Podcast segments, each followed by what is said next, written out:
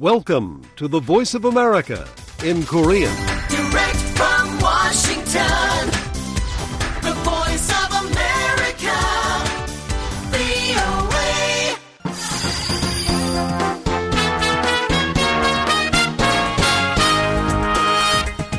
여러분 안녕하십니까? 여기는 미국의 수도 워싱턴에서 보내드리는 VOA 방송입니다. 지금부터 VOA 새벽 방송을 시작하겠습니다.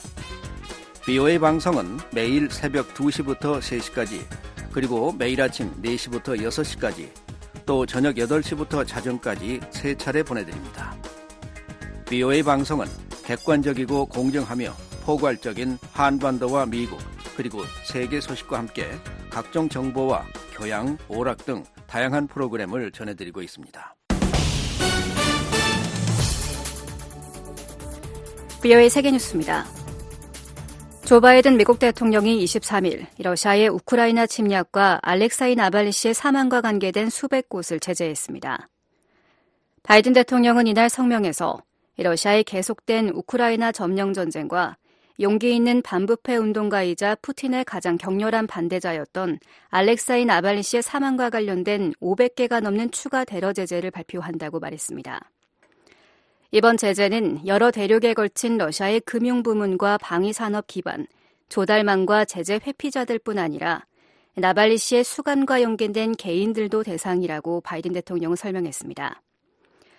그러면서 이번 제재는 다른 나라에 대한 침략과 러시아 내 억압에 대해 블라디미르 푸틴 대통령이 훨씬 더 비싼 대가를 치르도록 할 것이라고 강조했습니다.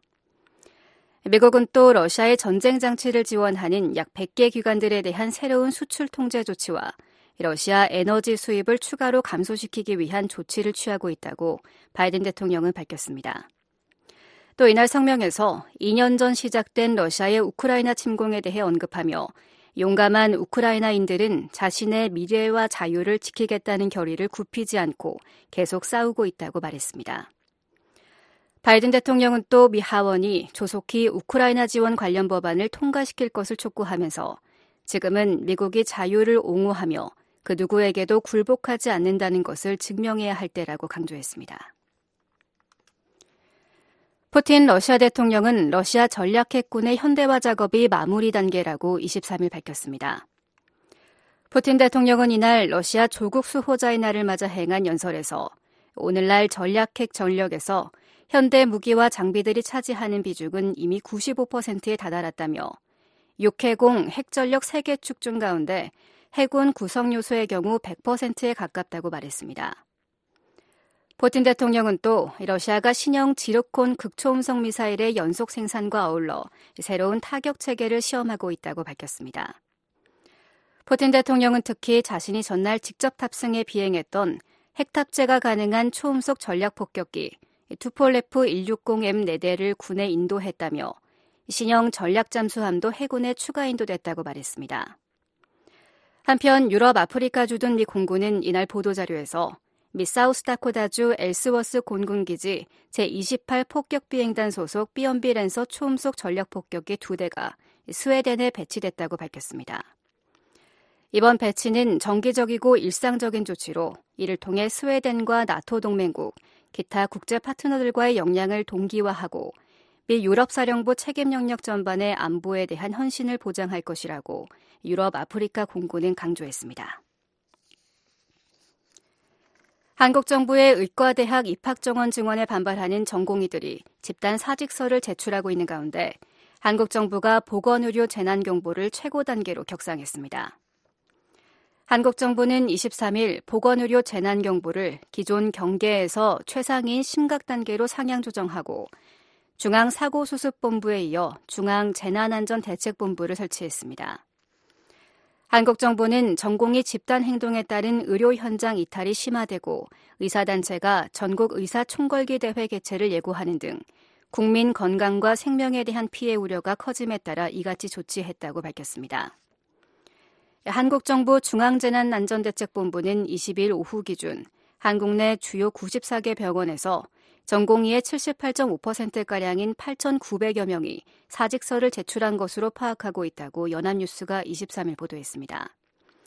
연합뉴스는 사식서 제출에 이어 근무지를 이탈한 전공의도 전체의 69.4%인 7,900여 명으로 파악됐다고 밝혔습니다.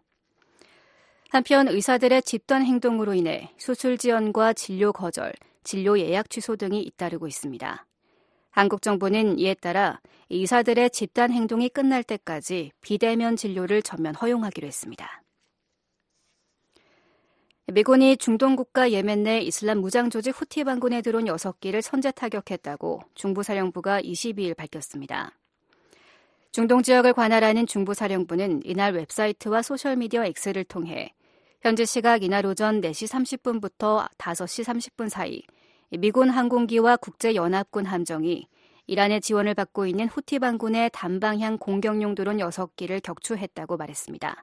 세계뉴스 김지훈이었습니다.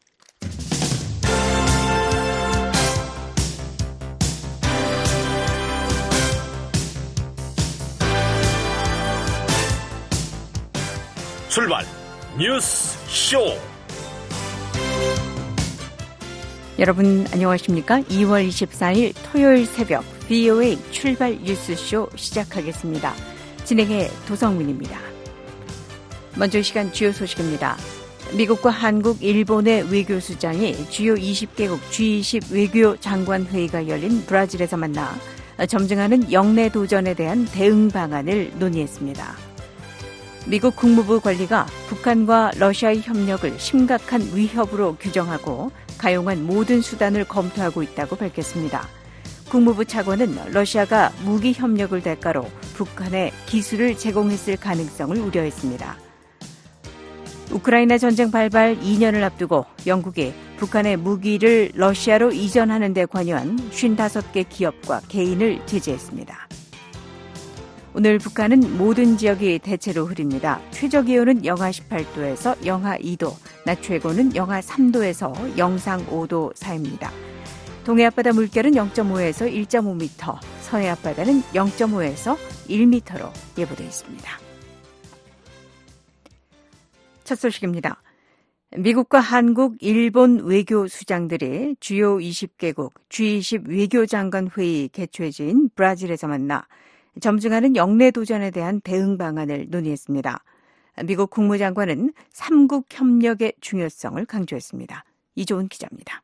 토니 블링컨 미 국무장관은 22일 북한의 도발적 행동과 러시아의 군사 협력, 중국의 점점 더 공세적인 행동 등 영내 도전이 증대하고 있다고 말했습니다. Uh,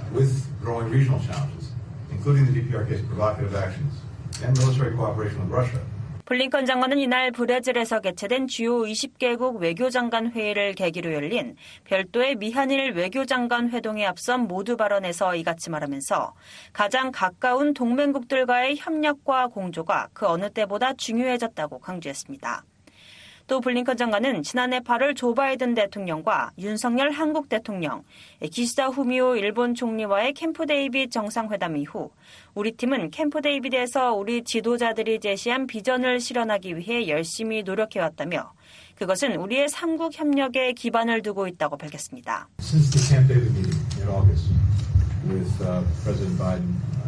블링컨 장관은 캠프 데이빗 미한일 정상회의 이후 우리는 삼국 미사일 정보 공유 체계와 장기 군사 훈련 계획을 마무리하는 등 주요 공약을 진전시켰다고 평가하고 공동의 안보 도전이 있을 때 서로 협의하고 신속히 대응하며 공조하기로 한 약속을 지켜왔다고 강조했습니다. 앞서 미한일 정상은 지난해 8월 캠프 데이빗 회의에서 북한 미사일 경보 정보의 실시간 공유와 단연간의 3자 훈련 정례화 등 안보 협력을 강화해 나가기로 합의한 바 있습니다. 이에 따라 지난해 말부터 북한 미사일 경보 정보의 3국 실시간 공유 체계가 정상 가동에 들어갔습니다. 조태열 한국 외교장관은 3국 외교장관 회의의 의의를 강조했습니다. So 조 장관은 이날 모두 발언에서 이번 회의는 여러 가지 의미에서 매우 뜻깊다며 올해는 1994년 처음으로 3국 정상회의가 개최된 지 30주년이 되는 해라며 따라서 이번 회의는 우리가 함께한 여정에서 상징적인 이정표가 될 것이라고 말했습니다. 또 이번 회의는 남미에서 열리는 최초의 3국 외교장관 회의라며 이는 우리의 글로벌 활동과 우리가 언제 어디서든 만날 수 있다면 만나겠다는 의지를 상징한다고 생각한다고 덧붙였습니다. 가미카와 요코 일본 외무상도 현 국제 정세를 고려할 때 미한일 협력이 그 어느 때보다 중요하다고 강조했습니다. Welcome uh, 가미카와 외무상은 역사적인 캠프 데이빗 정상회의 이후 지난 6개월 동안 우리 3국 관계가 확대되고 심화하며 다양한 분야에서 협력이 진전된 것을 환영한다고 밝혔습니다. 이어 세계 정세를 보면 법치에 기반한 자유롭고 개방된 국제 질서가 지금 도전받고 있고 우크라이나에 대한 러시아의 침략이 시작된 지도 벌써 2년이 지났다고 지적했습니다. 그러면서 우리의 전략적 공조가 그 어느 때보다 중요하다며 북한을 비롯한 그 밖의 문제에 대처하는 데 있어 양측과 더욱 긴밀히 협력하길 열망한다고 말했습니다. 미한일 외교장관들의 대면회의는 지난해 11월 미국 샌프란시스코에서 개최된 아시아 태평양 경제협력체 회의를 계기로 열린 이후 처음입니다. 한편 매트 밀러 국무부 대변인은 이날 회의 후 보도자료를 통해 3국 외교장관들이 역사적인 캠프 데이빗 정상회담 이후 3국 협력을 제도화하기 위해 이룬 엄청난 진전을 되돌아보고 각각의 인도태평양 전략을 지원하기 위한 현재와 미래의 노력에 대해 논의했다고 전했습니다. 또한 3국 장관들이 북한의 지속적인 도발과 러시아의 계속되는 우크라이나 전쟁에 대한 북한의 점증하는 군사적 지원에 대응하기 위한 긴밀한 공조 구축의 중요성에 대해 논의했다고 밝혔습니다. 이와 함께 타이완 해협의 평화와 안정을 유지하기 위한 노력과 현재 진행 중인 가자 지구 분쟁에 대해서도 논의했다고 밀러 대변인은 덧붙였습니다. VOA 뉴스 이조은입니다. 미국 국무부 고위 관리가 북한과 러시아의 협력을 심각한 위협으로 규정하면서 가용한 모든 수단을 검토하고 있다고 밝혔습니다. 미국이나 동맹에 대한 북한의 어떤 핵 공격도 정권 종말로 이어질 것이라고 경고했습니다. 함자 기자입니다. 보니 젠킨스 미 국무부 군비통제 국제안보 차관은 22일 북한과 러시아의 군사 협력에 대해 심각한 우려이자 심각한 위협이라고 규정했습니다. I would characterize as a very serious concern, serious threat, because we here you have both uh, two countries of strong concern right now, not only just the DPRK. 젠킨스 차관은 이날 뉴욕의 코리아 소사이어티가 개최한 대담 행사에서 러시아는 이 상황뿐 아니라 여러 장소, 상황에서 많은 문제를 일으키고 있다며 그래서 있는 심각한 위협 중 하나라고 덧붙였습니다.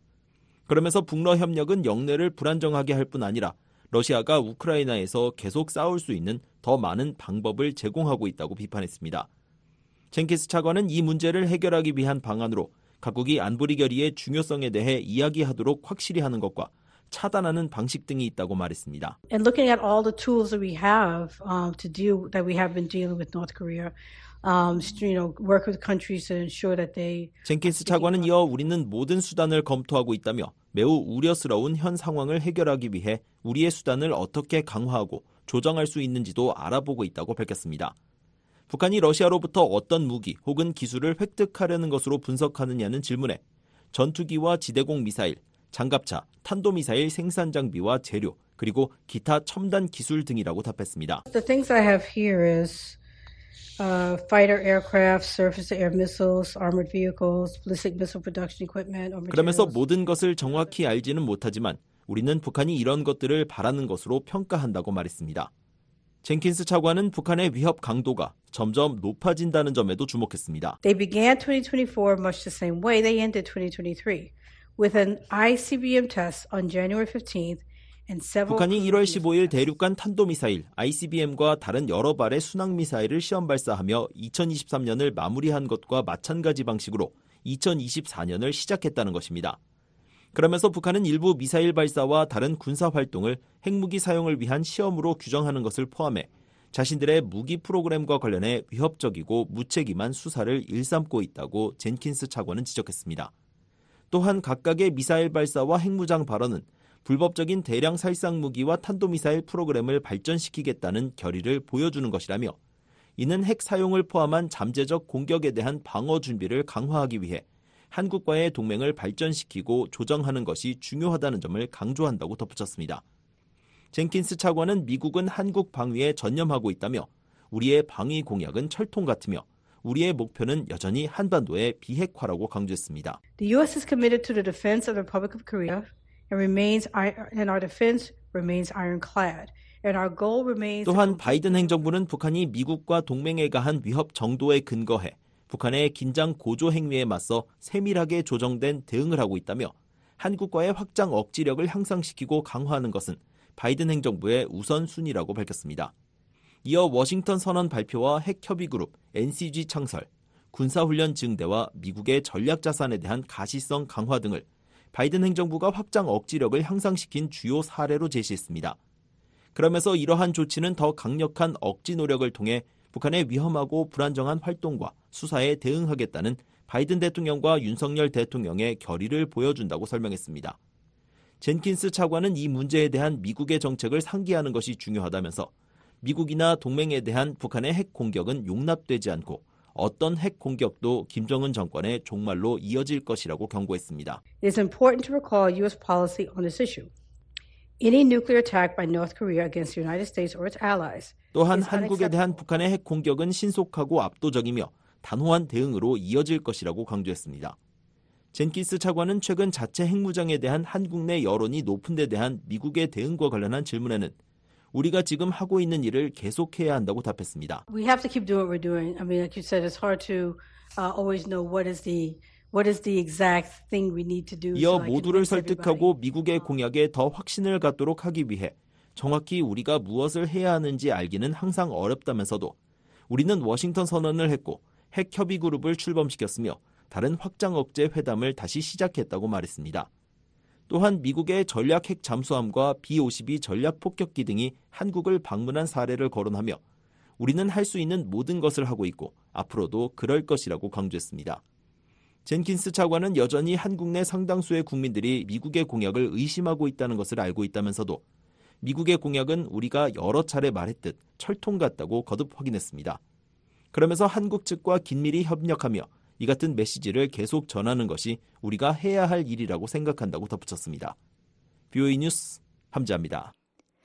미국 국무부 고위 관리가 북한과 러시아의 무기 거래를 경악할 만한 협력이라고 비판했습니다. 러시아가 포탄을 얻은 포탄을 얻는 대가로 북한에 어떤 기술을 넘겼을지 누가 알겠느냐고 반문했습니다. 조상진 기자가 보도합니다. 빅토리아 눌런드 국무부 정무차관은 22일 우리 모두는 푸틴이 이란뿐 아니라 러시아에 있는 이란인들로부터 무인기를 공급받고 있다는 사실과 그가 북한의 김정은과 어떤 계약을 맺었다는 사실에 경악을 금치 못해야 한다고 말했습니다. We should all be horrified that he is now getting drones made for him not only in Iran but by Iranians in Russia. 눌런드 정무차관은 이날 워싱턴의 싱크탱크인 전략국제문제연구소 CSIS가 주최한 우크라이나 전쟁 발발 2주년 대담에서 이같이 말했습니다. 이어 러시아가 전장에서 사용하는 155mm 포탄을 얻기 위해 어떤 종류의 기술과 맞바꾸고 있는지 누가 알겠느냐고 반문하며 그래서 이것은 엄청나게 불안정하다고 말해 러시아가 무기 협력의 대가로 북한에 기술을 제공할 가능성에 우려를 나타냈습니다. 눌런드 정무차관은 대러시아 제재가 전 세계에서 무기와 첨단 기술, 부품을 지원받아 우크라이나 전쟁에 사용하려는 푸틴의 야욕을 억제하고 있다면서 제재의 중요성을 강조했습니다. 그러면서 며칠 내로 미국 정부가 대러시아 추가 제재 패키지를 발표할 것이라고 말했습니다. 눌런드 정무차관은 또 러시아가 우크라이나 공격에 북한산 미사일을 계속 사용하는 것을 지적하면서 우크라이나 지원 필요성을 강조했습니다. And obviously we have to watch every evolution on the battlefield and we have to help the Ukrainians counter it. By the way, you 차관은 분명히 우리는 전장에서의 모든 진화를 지켜봐야 하며 우크라이나인들이 이에 대응할 수 있도록 도와야 한다며 우크라이나 일부 지역에서 북한의 미사일 부품을 발견했다고 덧붙였습니다. BOA 뉴스 조상진입니다. 린다 토머스 그린필드 유엔 주재 미국 대사가 우크라이나에 대한 불법 침공을 이어가고 있는 러시아에 북한 무기 조달을 중단하라고 촉구했습니다. 토머스 그린필드 대사는 20일 국무부 브뤼셀 미디어 허브가 우크라이나 전쟁 발발 2주년을 맞아 개최한 온라인 브리핑에서 러시아에 대한 미국의 입장은 흔들림이 없다고 강조했습니다. 그러면서 러시아는 국제적으로 인정된 우크라이나 국경에서 즉시 군대를 철수하고 북한으로부터의 무기 조달을 중단하며 유엔 헌장의 원칙을 지켜야만 한다고 말했습니다. 이어 그렇게 될 때까지 우리는 계속 우크라이나의 강화를 돕고 포괄적이고 견고하며 정의로운 평화에 대한 국제적 공감대를 형성하려는 우크라이나의 노력을 지원할 것이라고 토머스 그린필드 대사는 말했습니다. 오는 24일은 러시아가 우크라이나를 침공한 지 정확히 2년이 되는 날입니다. 그동안 미국 등 국제사회는 거듭 북한의 러시아에 대한 무기 지원 정황을 지적해왔지만 양국은 무기 거래 등 군사 협력 사실을 부인하고 있습니다.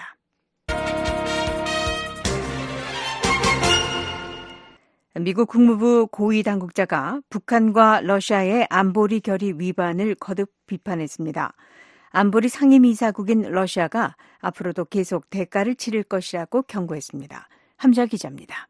유리김 국무부 유럽 유라시아 담당 수석 부차관보는 북한과 러시아의 무기와 사치품 거래가 러시아가 스스로 찬성하고 지지한 안보리 결의 위반에 해당한다고 지적했습니다. What I will say on uh, the issue of Russia's transactions with uh, North Korea 김 부차관보는 20일 워싱턴 외신 기자클럽이 개최한 우크라이나 전쟁 2주년 브리핑에서 북러 무기 거래와 북한에 대한 러시아의 고급 승용차 선물, 북한 노동자의 러시아 파견 등에 대한 질문에 이같이 답했습니다.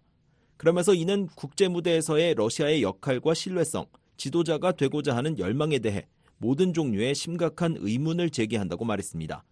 이어 러시아의 행동과 푸틴의 결정을 고려하면 러시아가 국제기구에서 잇따라 쫓겨난 것은 우연이 아니라고 본다고 밝혔습니다. 그러면서 러시아가 퇴출당한 유엔 난민기구와 국제사법재판소, 국제해사기구, 화학무기 금지기구, 유네스코, 국제전기통신연합 등 국제기구 12개를 나열한 뒤 내가 놓친 다른 기구가 더 있을 것이라고 말했습니다. I think it's not an accident now that given Russia's behavior, Putin's decisions, Uh, 김 차관보는 안보리 상임이사국으로서 지켜야 하는 규칙을 계속 어길 수 있다는 러시아의 생각은 정말 끔찍하다고 지적했습니다. But uh, the idea that Russia can continue to break the rules that as a permanent member of the Security Council 이어 러시아가 안보리 체계를 훼손하는 결정에 대해 계속 대가를 치를 것이라고 김 차관보는 경고했습니다. 한국계 외교관인 김 부차관보는 2020년부터 2023년까지 알바니아 주재 미국 대사를 지냈으며 작년 7월부터 국무부 유럽 유라시아 담당 수석 부차관 보직을 맡고 있습니다. BOE 뉴스 함지합니다.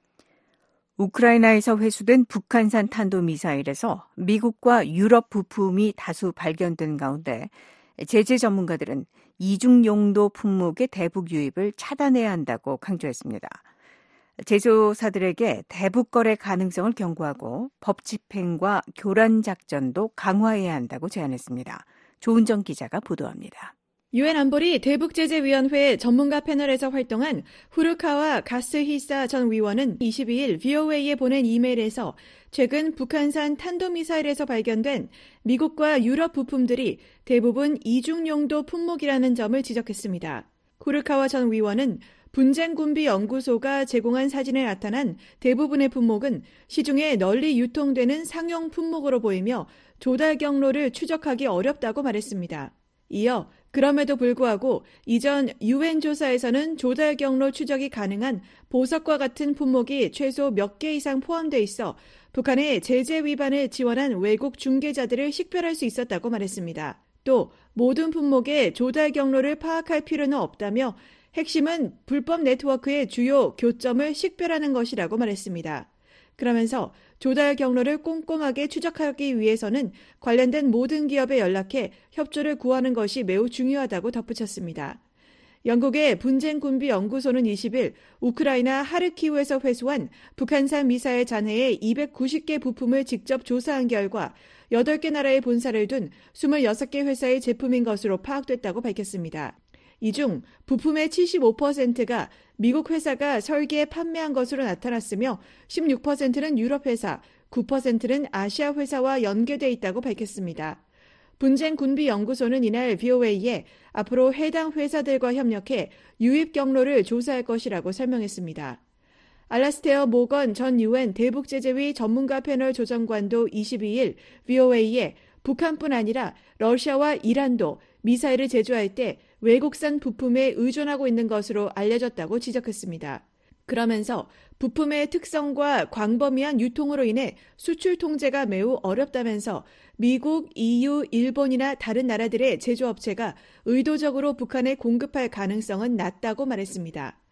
그러나 유통망의 어느 지점에서는 고의적으로 북한 또는 북한 대리인에게 공급하거나 적어도 최종 사용자에 대한 실사를 수행하지 않는 단체와 개인이 있을 가능성이 높다며 특히 이란과 러시아처럼 북한에 군사용 부품을 공급하고자 하는 국가 행위자가 있는 경우 더욱 복잡해진다고 말했습니다. 북한 주재 영국 대사를 지내기도 한 모건 전 조정관은 확인된 부품의 유통 경로를 추적하고 유출 지점을 차단하기 위해 분쟁 군비 연구소가 제조업체와 함께 협력하는 것은 필요한 일이며 효과적일 수 있다고 말했습니다. 그러면서 예전에 전문가 패널 보고서에 중국 내 공급원으로부터 북한이 미사일 항법 시스템 부품을 조달하고 있다는 유엔 회원국 정보를 담은 적이 있다고 덧붙였습니다. 미 국방정보국 DIA 정보 분석관 출신으로 세계 각지의 북한 제재 회피 활동을 추적해온 브루스 벡톨 앤젤로 주립대 교수는 21일 VOA와 전화통화에서 북한은 이중용도 부품을 구입할 때 가명을 사용하거나 중개인을 거친다고 말했습니다. 그러면서 다양한 나라의 중개인들이 북한의 불법 조달 활동에 연루돼 있다고 설명했습니다. They've used Malaysian citizens in the past, Singaporean citizens in the past, Vietnamese. They've used Chinese. Of course, the Chinese are not on a 백토 교수는. 북한은 과거 말레이시아, 싱가포르, 베트남인들을 중개인으로 썼다며 중국인도 대가를 받고 중개자 역할을 하는 경우가 많았고 러시아인도 최근까지 그렇게 했다고 말했습니다. 또 북한은 심지어 사하라 사막 이남의 아프리카 국가의 중개인도 썼다고 덧붙였습니다.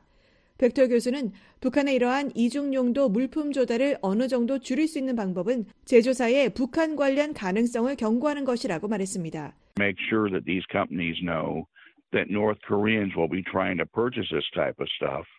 And to, to have them be on the lookout. 벡터 교수는 북한이 이러한 종류의 물품을 구입하려 한다는 것을 제조사들에게 알리고 중개인을 이용하는 사람들을 경계하도록 해야 한다고 말했습니다.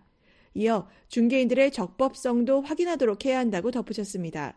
벡터 교수는 그러면서 북한이 활용하는 위장 회사 목록을 제재 명단에 올리고 국제 통상 분야에도 제공하는 것이 효과적일 것이라고 말했습니다.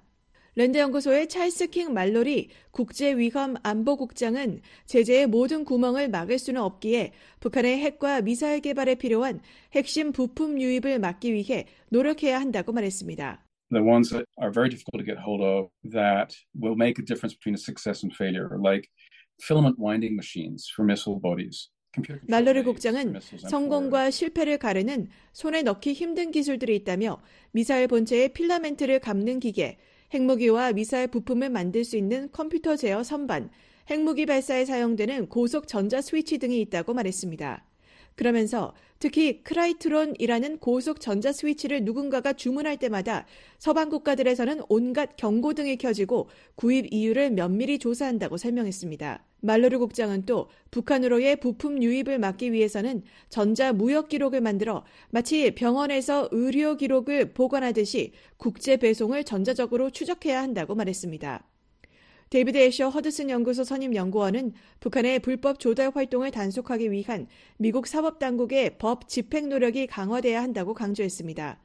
미국 정부에서 테러 금융과 제재를 담당했던 애셔 연구원은 적극적인 확산 방지 활동을 펼치는 대북 태스크포스를 재구성해야 한다며 조달 활동에 연루된 인물, 장소, 물건, 자금을 추적해야 한다고 말했습니다. We need is to reassemble a task force on North Korea, which engaged in active counterproliferation strategy. And that means, you know, you target the people, places, 애쉬 and 연구원은 things. 조지 W 부시 정부 당시 백악관 국가안보회의 NSC 산하의 북한 활동 그룹은 북한의 불법 공급망을 겨냥해서 활동했으며 대량 살상 무기 확산 방지 구상은 북한의 불법 활동을 해상에서 차단했다고 설명했습니다.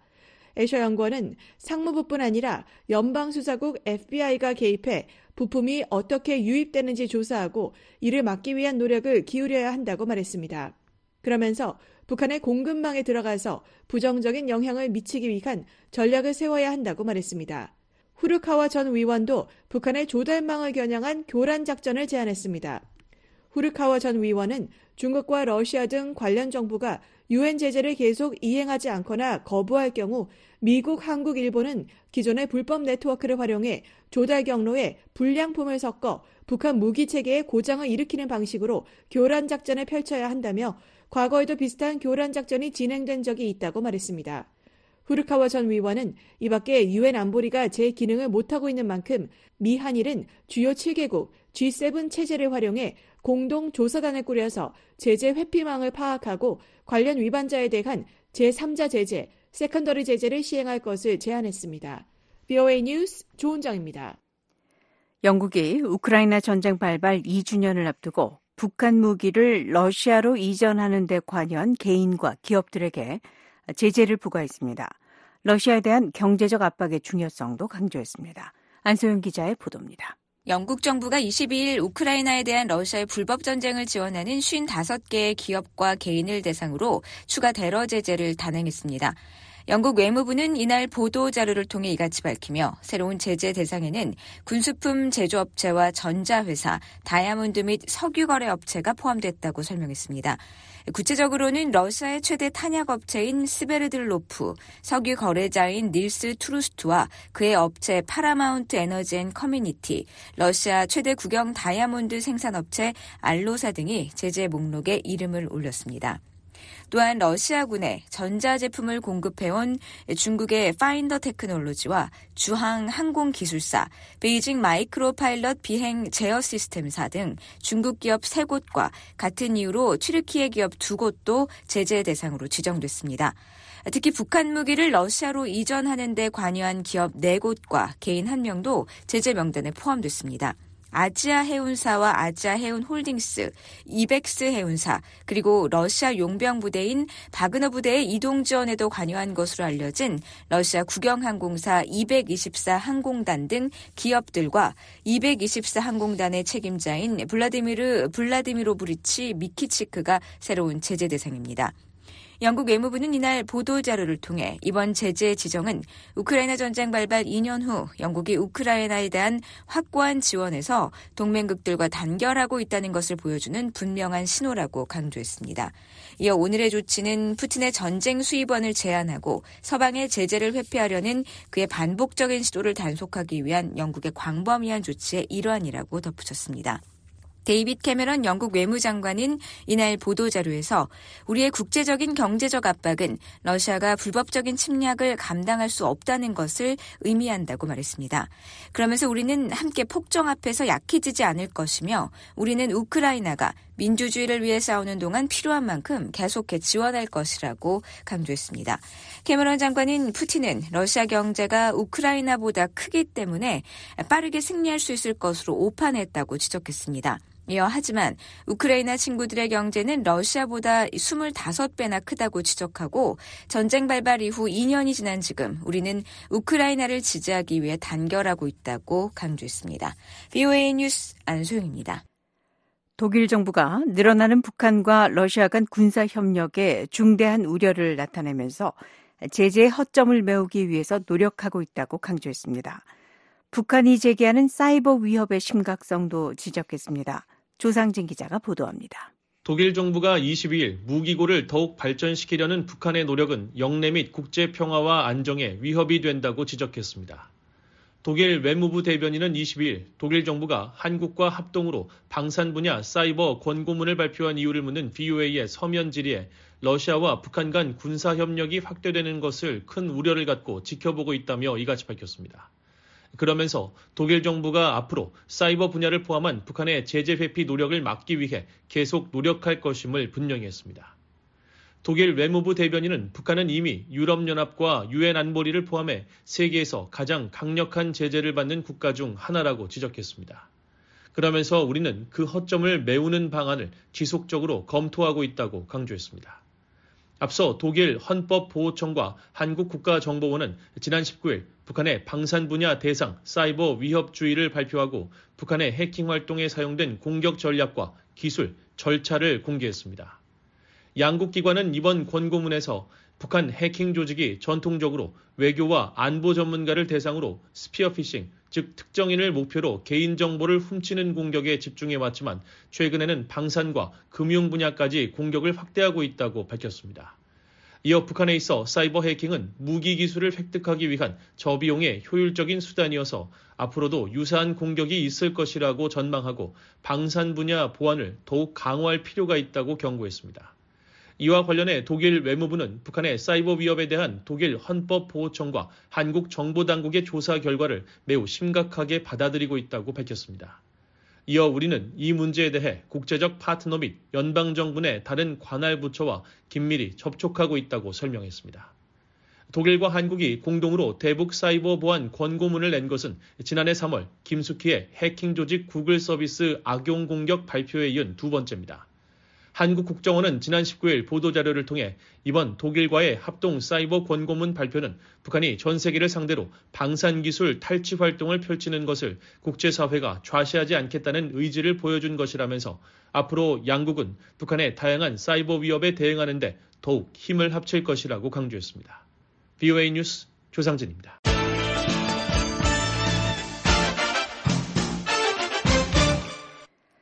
김정은 북한 국무위원장이 남북 관계를 교전 중인 적대국 관계로 규정하면서 이산 가족들의 상봉에 대한 희망은 절망으로 바뀌어가고 있습니다.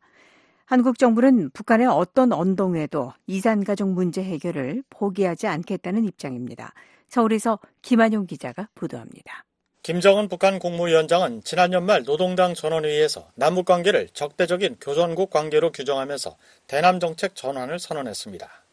이는 나라와 나라 사이의 관계가 아닌 통일을 지향하는 과정에서 잠정적으로 형성되는 특수관계로 규정한 1991년 남북 기본합의서 정신을 정면으로 부정한 겁니다. 김 위원장의 발언으로 한국 내 이산 가족들은 시름이 더 깊어지고 있습니다. 남북 이산 가족 협의회 심구섭 고문은 상봉에 대한 신락 같은 희망이 절망으로 바뀌고 있다고 말했습니다. 희망 가질 수 있습니까? 더군다나 그 북한에서 김정은이가 지금 그 대남 그 방송이라든가 이런 거 하는 거 보면은 이게 동적으로서 이런 게 있을 수 있는가 상당히 회의감도 갖고 거의 뭐 절망 상태입니다. 미한 두 나라는 북한의 이 같은 적대적 언행에도 이산가족 문제 해결을 위한 협력을 강화하겠다는 입장입니다. 줄리 터너 미 국무부 북한인권 특사는 방한 중이던 지난 21일 정부 서울청사에서 김영호 한국 통일부 장관을 만난 자리에서 한국인 납북자, 억류자, 국군 포로가 셀 수 없이 많고 탈북민도 가족과 이별에 이산의 아픔을 겪고 있다며 캠프 데이비드 정신에 근거해 미한일이 지속해서 협력함으로써 이산 가족을 도울 방법을 강구해야 한다고 강조했습니다. 김영호 장관은 설날인 지난 10일 임진각에서 진행된 망향 경모제에 참석해 정부는 북한의 어떤 도발과 언행에도 흔들리지 않고 이산가족, 국군포로, 납북자, 억류자 문제의 근본적 해결을 위해 포기하지 않고 나아갈 것이라고 밝혔습니다. 정부는 이산가족 등 인도적 문제의 해결을 위한 대화에는 언제든지 열려 있습니다. 북한은 그 어떠한 정치적 고려 없이 진정하게 호응해야 할 것입니다. 한국 정부의 이산가족 등록 신청을 한 인원은 지난해 12월 기준 13만 3,900여 명입니다. 고령화에 따른 사망으로 생존자는 3만 9,500여 명까지 줄었습니다. 생존자 가운데 70세 이상이 84%에 달합니다.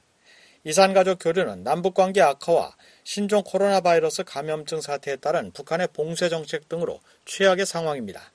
통일부에 따르면 지난해 남북 이산가족 교류는 민간을 통한 서신 교환 두 건이 전부였습니다. 2022년에도 민간 차원에서 생사 확인 한 건, 서신 교환 두 건에 불과했습니다. 이는 정부를 통한 교류와 민간을 통한 교류 전체를 통틀어 1990년 이래 최저 수준입니다. 윤석열 정부 출범 이후 남북 당국 차원의 교류는 한 건도 없는 상태입니다. 남북 당국을 통한 교류 중 생사 확인은 2007년 1196건, 상봉 건수론 2003년 598건이 역대 최대였습니다. 민간 차원에선 서신 교환이 가장 많았던 해는 984건을 기록한 2000년이었고 상봉은 2003년 283건으로 최대치를 기록했습니다. 이산가족 문제 전문가인 임순희 전 통일연구원 선임연구위원은 북한 관료 출신 탈북민들의 증언에 따르면 북한 당국은 이른바 동요계층 관리 차원에서 이산가족 현황을 잘 정리해 놓은 상태라며 북한이 그럼에도 생사 확인 요구조차 받아들이지 않는 것은 이 문제를 인권 차원이 아닌 정치 이벤트로 다른 실익을 챙기기 위한 수단으로 활용해온 때문이라고 진단했습니다.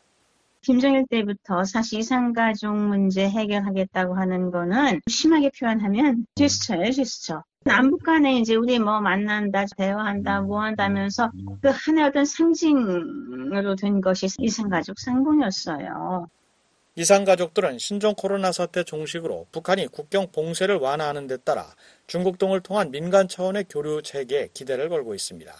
심구섭 고문은 중국에서 북한을 오가며 무역을 하는 이들을 통한 서신 교환이 신종 코로나 사태로 막혔는데 3월이면 재개된다는 소식이 전해지고 있다고 말했습니다. 통일연구원 조한범 선임연구위원은 과거 중국에서 비공식적으로 이루어졌던 이산가족 접촉은 김정은 위원장이 한국을 교전 중인 제1주적으로 규정한 만큼 위험한 일이 됐다고 진단했습니다. 과거에는 여러 가지 북한 당국이 묵인을 했던 일들도 이제는 접촉이 되면 반역이 되는 거고 적과의 내통이 되는 거거든요. 지난해가 남북관계 악화로 인해서 최악이었다 그러면은 이제 김정은 위원장의 이국 관계 선언 이후로는 이제 완전히 중단되는 아마 남북 그 이산가족 상봉이라는 개념 자체가 소멸될 수도 있는 위험한 상황이라고 볼 수가 있어요. 심구섭 고문은 북한은 물론 한국 정부도 이산가족 문제를 포기하지 않겠다는 원칙만 되풀이할 뿐 생사 확인 요구 등 최소한의 행동도 하지 않고 있다며 모두의 관심에서 멀어지고 있다고 안타까워했습니다. 서울에서 VOA 뉴스 김환용입니다. 한국 정부가 북한 이탈 주민의 날을 제정하기로 한 데 대해서 탈북민들이 일제히 환영의 의사를 밝혔습니다. 한국 내 탈북민들의 처우와 인식 개선뿐 아니라 북한 주민들에게도 자유와 통일에 대한 희망의 메시지를 줄 것으로 기대했습니다. 안진호 기자입니다. 일본 도쿄대에서 정치학 박사학위를 받아 탈북민 출신 해외 1호 박사라 불리는 최경희 샌드 연구소 소장은 22일 VOA와의 전화 통화에서 북한 이탈 주민의 날 제정과 관련해 탈북민과 북한 주민이 우리 대한민국 국민이라는 인식을 심어줄 수 있다는데 더 큰 의미가 있다고 말했습니다. 특히 북한 김정은 국무위원장이 남북 관계를 동족 관계가 아닌 적대적 두 국가 관계로 규정하고 통일은 성사될 수 없다는 입장을 밝힌 상황에서 북한 이탈 주민의 날 제정은 탈북민뿐 아니라 북한 주민에게 자유와 통일에 대한 더 큰 희망의 메시지를 줄 것이라고 말했습니다. 북한이 지금 두 개 국가를 주장하면서 남한을 교동국이고 이제 어, 가장 큰 적이라고 규정을 한 이런 시점에서 사실상 남북 관계는 지금 어 그냥 강경하고 또 이제 교류가 없는 이런 상태인데 어 이렇게 북한 이탈 주민의 날로 제정함으로 해서 우리가 북한 주민을 늘상 생각할 수 있고 그리고 우리는 우리의 그 대북 정책, 통일 정책을 만들어야 한다는 그런 또그 자각을 가질 수 있는 어 이런 의미가 있지 않을까 하고 생각합니다. 최 소장은 북한 이탈 주민의 날을 국가 기념일로 제정함으로써 북한 주민들에게 한국은 탈북민들을 포용하고 있을 뿐 아니라 북한 주민을 잊지 않고 있다는 메시지를 줄 수 있다고 말했습니다. 또 북한에서는 김일성과 김정일, 김정은 등 김씨 일가의 생일을 국가 기념일로 지정하지만 한국에서는 탈북민을 위한 기념일을 제정한다는 사실이 북한 주민에게는 큰 충격과 희망을 안겨줄 수 있을 것이라고 말했습니다. 한국 통일부는 탈북민의 날을 지정하라는 윤석열 대통령의 지시에 따라 탈북민 단체와 유관부처 등의 의견 수렴을 거쳐 7월 14일을 북한 이탈 주민의 날로 정했습니다. 7월 14일은 1997년 북한 이탈 주민의 보호 및 정착 지원에 관한 법률이 시행된 날입니다.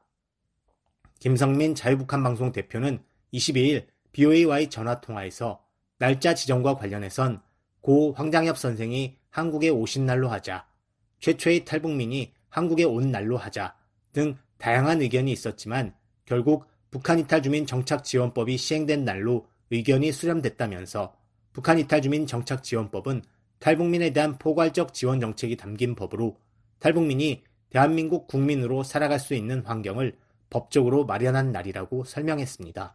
탈북민들이 그전에는 여러 가지 관계 법령, 어, 소위 김야별 사국적인 법령에 따라서 탈북민들에 대한 국가적 혜택 이런 것들이 주어지고 있었지만 포괄적으로 어, 대통령 용의에 의해서 북한 이탈 주민에 관한 법령이 정해지고 실행됐다는 것은 어, 사실 개개인들이 느끼는 것보다 더 큰 의미를 가지고 있다고 보고요. 어, 탈북민들이 남한 사회에서 법적으로 보호와 관제 체액에 따라서 어, 법적인 지원을 받으면서 당당하게 대한민국 국민으로 살아나갈 수 있는 환경이 법적으로 어, 마련된 것이다라고 저는 생각합니다. 미국 컬럼비아대를 졸업하고 작가이자 인권운동가, 소셜 인플루언서로 활동 중인 박연미 씨는 이날 VOA와의 통화에서 북한 이탈 주민의 날을 국가 기념일로 지정한 것은 한국 내 탈북민들을 사회의 성원으로 인정해 주는 것이라며 탈북민에 대한 차별이 줄고 탈북민에 대한 인식이 개선되는 계기가 될 것이라고 말했습니다. 또 한국인들은 자유를 갖고 떠나지만 탈북민들은 목숨을 걸고 자유를 찾아 한국에 온 사람들이라며 이번 기념일 제정을 통해 한국인들도 자유에 대해 다시 한번 생각하고 탈북민에 대한 차별과 편견을 고치는 계기가 되기를 바란다고 말했습니다. 저도 이제 한국에서 살다가 미국으로 이민 왔잖아요. 그 중에 또 이유도 하나도 이제 어 한국에서 차별도 많이 받고 그러다가 이제 어 이런 이렇게 인정을 받는다는 거에 되게 감사하고 또 이날을 통해서 이제 한국 분들도 탈북자들에 대해서 좀 더 많이 관심을 가지고 박 씨는 또 기념일 제정이 탈북민뿐 아니라 북한 주민들에게도 자유에 대한 희망을 줄 것이라고 말했습니다.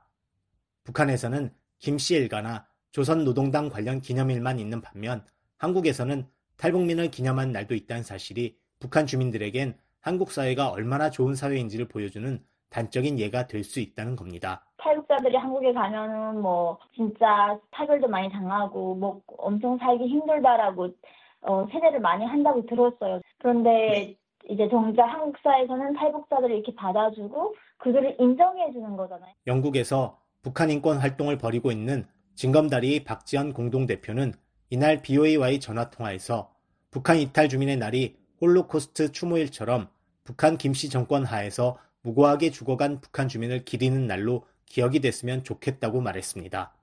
홀로코스트 추모일은 1월 27일로 나치 독일이 2차 세계대전 중 행한 유대인 대학살을 추모하는 날입니다. 홀로코스트 기념일이 있잖아요. 1월 27일.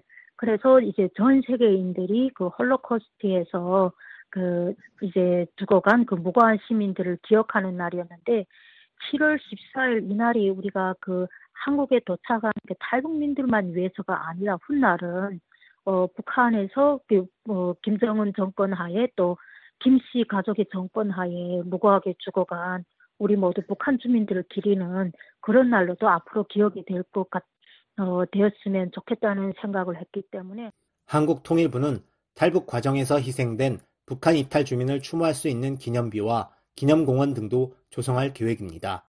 박 대표는 기념일 제정 등을 통해 한국을 비롯한 해외 여러 곳에서 북한 주민을 잊지 않고 기억하기 위해 노력하고 있고 특히 한국 정부가 많은 노력을 하고 있다는 메시지들이 북한 주민들에게 전달돼 희망이 됐으면 좋겠다고 말했습니다. 박 대표는 7월 14일은 1789년 프랑스 시민들이 정치범 수용소인 바스티유 감옥을 습격하면서 프랑스 혁명이 시작한 날이라는 점도 상기시켰습니다. 박 대표는 우리 탈북민들은 프랑스 혁명처럼 무장 혁명을 하진 않았지만 비폭력 투쟁으로 북한 정권을 탈출한 사람들이라며 앞서 북한을 탈출한 우리가 북한 주민들의 노예 해방을 돕는다는 의미도 있을 것이라고 말했습니다. 글로벌 피스 파운데이션의 이현승 연구원은 이날 VOA와의 전화 통화에서 한국 정부가 북한 주민들을 위해 이런 기념일을 제정한다는 사실만으로도 큰 의미가 있다면서 보통 북한은 지도자와 당 관련해서만 기념일을 지정하는데 주민들을 위해 이런 날을 만들었다는 사실이 알려지면 감명을 받는 사람들이 많을 것이라고 말했습니다. 이 연구원은 다만 북한 이탈 주민의 날이란 명칭에 대한 아쉬움도 나타냈습니다. 단순히 북한 이탈 주민의 날이라고 하면은 어, 제가 볼 때는 좀 부적격하다고 판단이 되고 오히려 북한 뭐 인권 중진의 날이라든지 또 북한 예. 주민의 날이라든지 굳이 이탈을 붙이지 말고 북한에서 오신 분들 또 북한에 아직까지 남아 계신 분들을 위한 어떤 이런 말하자면은 추억을 또좀 어, 가져볼 수도 있고 또 남아있는 가족들에 대한 생각을 할 수도 있고 이런 시간을 가지는 날로 정해주면 좋겠습니다. 이 연구원은 굳이 이탈 주민이라고 한정할 것이 아니라 지금도 여전히 북한에서 김정은 정권의 인권 유린에 시달리는 북한 주민을 아우를 수 있도록 북한 인권 증진의 날 같은 명칭이 더 적합하다고 주장했습니다. BOA 뉴스 안준호입니다. 다양한 세계 소식부터 신속하고 정확한 한반도 뉴스까지 BOA 방송이 청취자 여러분께 더욱 가까이 다가갑니다. 휴대전화가 있으십니까? 휴대전화 모바일 사이트로 간편하게 접속하실 수 있습니다. BOA 방송 모바일 사이트 www.voakorea.com 방송에서는 접할 수 없었던 영상 뉴스와 인터뷰도 시청하실 수 있습니다. 궁금했던 소식들 이제 BOA 방송 모바일 사이트를 통해 만나보시기 바랍니다.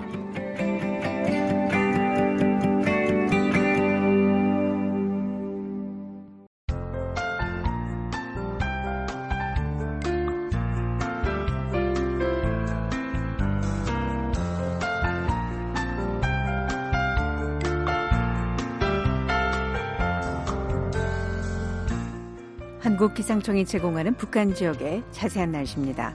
오늘 북한은 대부분 지역이 흐리고 바람도 잔잔합니다. 최저 기온은 영하 18도에서 영하 2도, 낮 최고는 영하 3도에서 영상 5도 사이입니다. 지역별 자세한 날씨와 기온 보겠습니다. 평안남북도 구름 많거나 흐리고 어, 바람은 남포로 오전에만 불겠습니다. 평양의 아침 최저 영하 3도, 낮 최고 5도, 신의주는 아침 최저 영하 4도, 낮 최고 영상 5도입니다. 황해남북도 구름 많거나 흐립니다. 용연으로만 바람이 불겠습니다. 개성의 아침 최저 영하 4도, 낮 최고 영상 5도, 사리원은 아침 최저 영하 3도, 낮 최고 영상 5도입니다. 자강도, 강계는 오전에 맑겠지만 대체로 흐립니다. 중강의 아침 최저 영하 15도, 낮 최고 영상 4도, 강계 아침 최저 영하 12도, 낮 최고 영상 3도입니다. 강원도와 함경남도 흐립니다. 원산의 아침 최저 영하 3도, 낮 최고 영상 4도, 함흥은 아침 최저가 영하 4도, 낮 최고 영상 4도, 평강은 아침 최저 영하 6도, 낮 최고 영상 4도입니다. 함경남, 함경북도, 청진과 선봉은 오전에 맑겠고 바람이 약간 강하게 불겠습니다. 대체로 구름 많거나 흐립니다. 개성의 아침 최저 영하 8도, 청진의 아침 최저 영하 8도, 낮 최고 영상 2도, 선봉의 아침 최저 영하 11도, 낮 최고 0도입니다. 양강도 풍사는 오전에 맑겠습니다. 나머지 대부분 지역은 구름 많거나 흐립니다. 계산의 아침 최저 영하 17도, 낮 최고 1도, 삼전은 아침 최저 영하 16도, 낮 최고 영하 1도입니다. 동해와 서해 모두 구름 많거나 흐립니다. 동해상 앞바다 물결은 0.5에서 1.5m, 먼바다 2.5m로 오전에 물결이 높겠고 서해 앞바다 물결 0.5에서 1m, 먼바다 1.5m로 예보되어 있습니다. 잠시 뒤 VOA 세계 뉴스 이어집니다. 새벽 4시부터 시작되는 아침 방송 청취를 위해서 단파 7465, 9575, 9800kHz로 주파수를 맞춰주시길 바랍니다. 지금까지 미국의 수도 워싱턴에서 보내드린 출발 뉴스쇼 진행의 도성민이었습니다. 고맙습니다.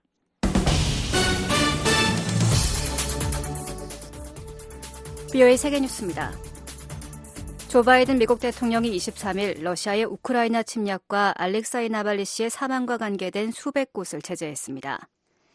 바이든 대통령은 이날 성명에서 러시아의 계속된 우크라이나 점령 전쟁과 용기 있는 반부패 운동가이자 푸틴의 가장 격렬한 반대자였던 알렉세이 나발리 씨의 사망과 관련된 500개가 넘는 추가 대러 제재를 발표한다고 말했습니다. 이번 제재는 여러 대륙에 걸친 러시아의 금융 부분과 방위 산업 기반, 조달망, 제재 회피자들뿐 아니라 나발리 씨의 수감과 연관된 개인들도 대상이라고 바이든 대통령은 설명했습니다. 그러면서 이번 제재는 다른 나라에 대한 침략과 러시아 내부 억압에 대해 블라디미르 푸틴 대통령이 훨씬 더 비싼 대가를 치르도록 할 것이라고 강조했습니다. 바이든 대통령은 또 러시아의 전쟁 장치를 지원하는 약 100개 기관들에 대한 새로운 수출 통제 조치와 러시아의 에너지 수입을 추가로 감소시키기 위한 조치를 취하고 있다고 밝혔습니다. 바이든 대통령은 그러면서 미 하원이 우크라이나 지원 관련 법안을 조속히 통과시킬 것을 촉구하면서 지금은 미국이 자유를 옹호하며 그 누구에게도 굴복하지 않는다는 것을 증명해야 할 때라고 강조했습니다. 블라디미르 푸틴 러시아 대통령은 러시아 전략핵군의 현대화 작업이 마무리 단계라고 23일 밝혔습니다. 푸틴 대통령은 이날 러시아 조국 수호자의 날을 맞아 행한 연설에서 오늘날 전략핵 전력에서 현대 무기와 장비들이 차지하는 비중은 이미 95%에 달았다, 다다랐다며 육해공 핵전력 3개 축 가운데 해군 구성 요소의 경우 100%에 가깝다고 말했습니다. 푸틴 대통령은 또 러시아가 신형 지르콘 국초음성 미사일을 연속적으로 생산하고 새로운 타격 체계를 시험하고 있다고 밝혔습니다. 특히 자신이 전날 직접 탑승해서 비행했던 핵탑재가 가능한 초음속 전략 폭격기 투폴레프 160M 4대를 군에 인도했다며 신형 전략 잠수함도 해군에 추가 인도됐다고 말했습니다. 한편 유럽 아프리카주 등 미 공군은 이날 보도자료에서 미 사우스다코타주 엘스워스 공군기지 제28 폭격비행단 소속 B1B 랜서 초음속 전략폭격기 두 대가 스웨덴에 배치됐다고 밝혔습니다.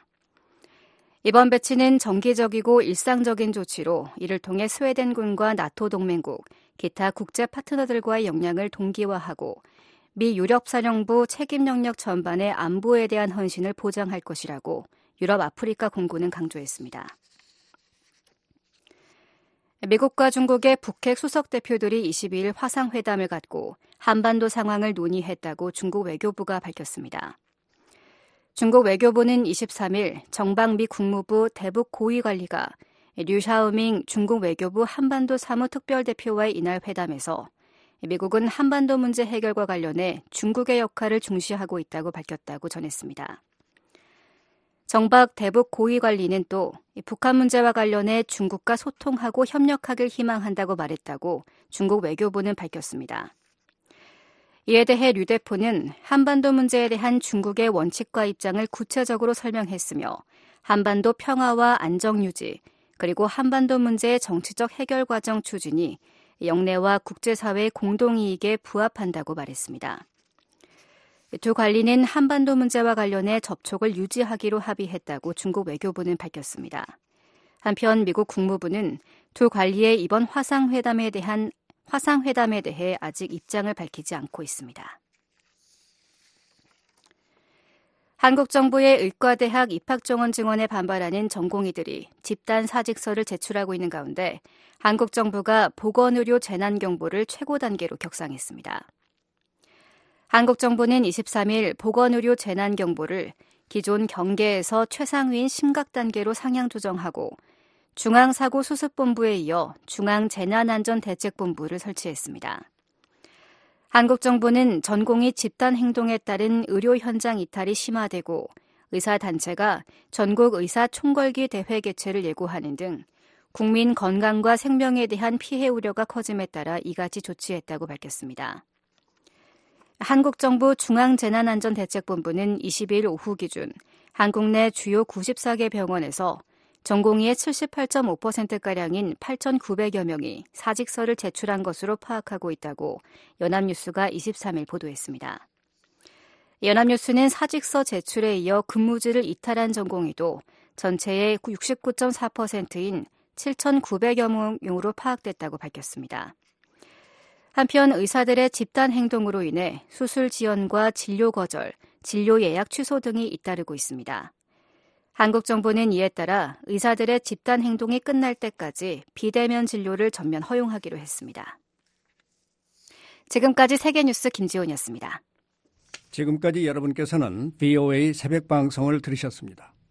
VOA 새벽 방송은 매일 새벽 2시부터 3시까지 중파 1566kHz로 들으실 수 있습니다. 그리고 매일 오전 4시부터 6시까지 2시간 동안 전해드리는 VOA 아침 방송은 단파 7465, 9575, 9800kHz로 보내드리고 있습니다. 또 매일 저녁 8시부터 자정까지 4시간 동안 보내드리는 저녁 방송은 중파 1188kHz로 들으실 수 있습니다. 또 저녁 방송 중 밤 9시부터 10시까지는 단파 7465, 9490, 11570kHz로 밤 10시부터 12시까지는 단파 9800, 9985, 11570kHz로도 들으실 수 있습니다. 함께 해주신 여러분 감사합니다. 다음 방송 시간까지 안녕히 계십시오.